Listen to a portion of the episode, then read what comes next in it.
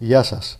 Είμαι ο Βαγγέλης Γερογιάννης και ο τίτλος του σημερινού podcast είναι «Πάρτε το αλλιώς με έξι ενέργειες που θα σας απελευθερώσουν». Οι περισσότεροι άνθρωποι ξεκινώντας την πνευματική αναζήτηση στρέφονται αρχικά στη θρησκεία ως πρώτο πεδίο.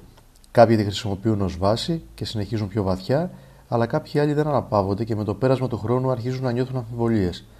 Το αποτέλεσμα είναι να απογοητευτούν και να πιστέψουν ότι δεν υπάρχει διέξοδος. Το ζήτημα είναι ότι θεωρούν τη θρησκεία ως το μόνο δρόμο να ανέλθουν.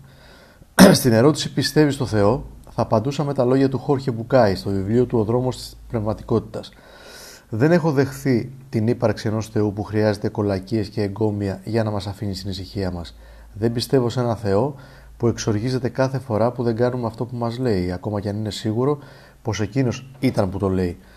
Δέχομαι την ύπαρξή του Διεκδικώ όμως το δικαίωμα να τον σκέφτομαι, ίσως γιατί έτσι με βολεύει, σαν ένα στοργικό πατέρα, γεμάτο σεβασμό και κατανόηση, τρυφερό που μου δίνει και τροφή και στέκει πάντα δίπλα μου με βλάβεια.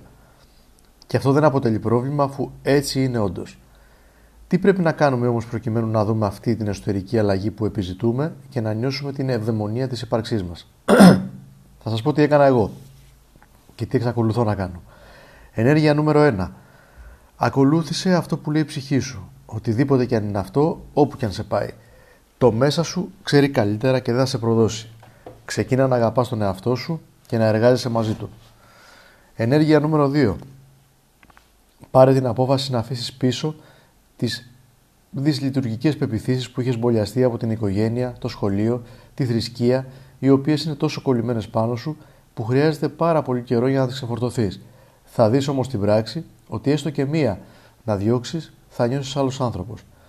Ω περιοριστικές πεπιθήσεις ορίζουμε οποιασδήποτε σκέψεις, αντιλήψεις ή πράξεις μας εμποδίζουν από το να δείξουμε τον καλύτερό μας σε αυτό.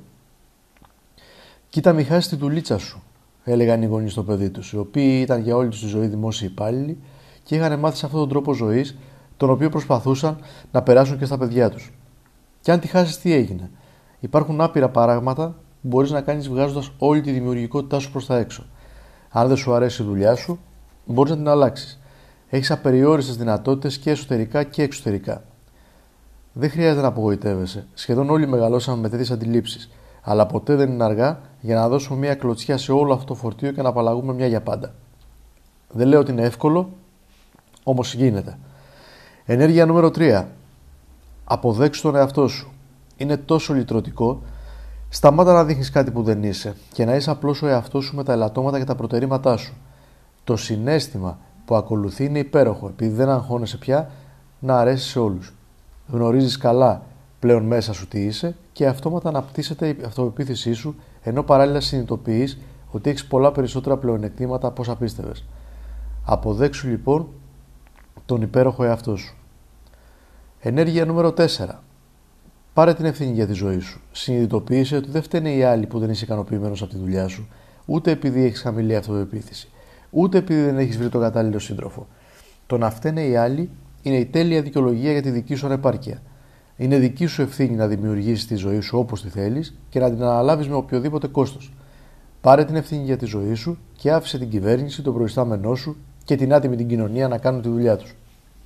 Πάψε να γκρινιάζεις και αξιοποίησε αυτό το υπέροχο δυναμικό που έχεις μέσα σου. Αυτός άλλωστε είναι ο προορισμός σου. Ενέργεια νούμερο 5. Σταμάτα να κρίνεις τους άλλους.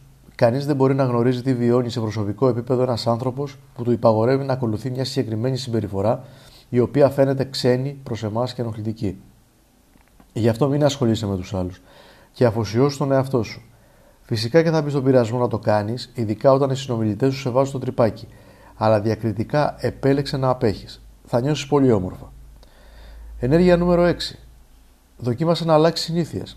Ξεκίνα να θέτει στόχους και να τους γράφεις στο χαρτί. Πώς ζει χωρίς στόχους; Από τους πιο μικρούς, όπως για παράδειγμα να τακτοποιήσεις τη βιβλιοθήκη σου ή την τουλάπα σου, μέχρι τους πιο μεγάλους, όπως το να αλλάξεις επάγγελμα. Ξεκίνα να αισθάνεσαι ευγνωμοσύνη για τα μικρά και τα μεγάλα. Που έχεις δύο πόδια και δύο χέρια. Που ξυπνάς το πρωί και βλέπεις τον ήλιο που είναι υγιείς οι δικοί σου άνθρωποι, που έχεις δικούς σου ανθρώπους. Απλά πράγματα, μην φανταστείτε κάτι το φοβερό, αλλά δεν είναι αυτονόητα. Χαρείτε τα λοιπόν γιατί είναι πολύτιμα. Σας ευχαριστώ πολύ.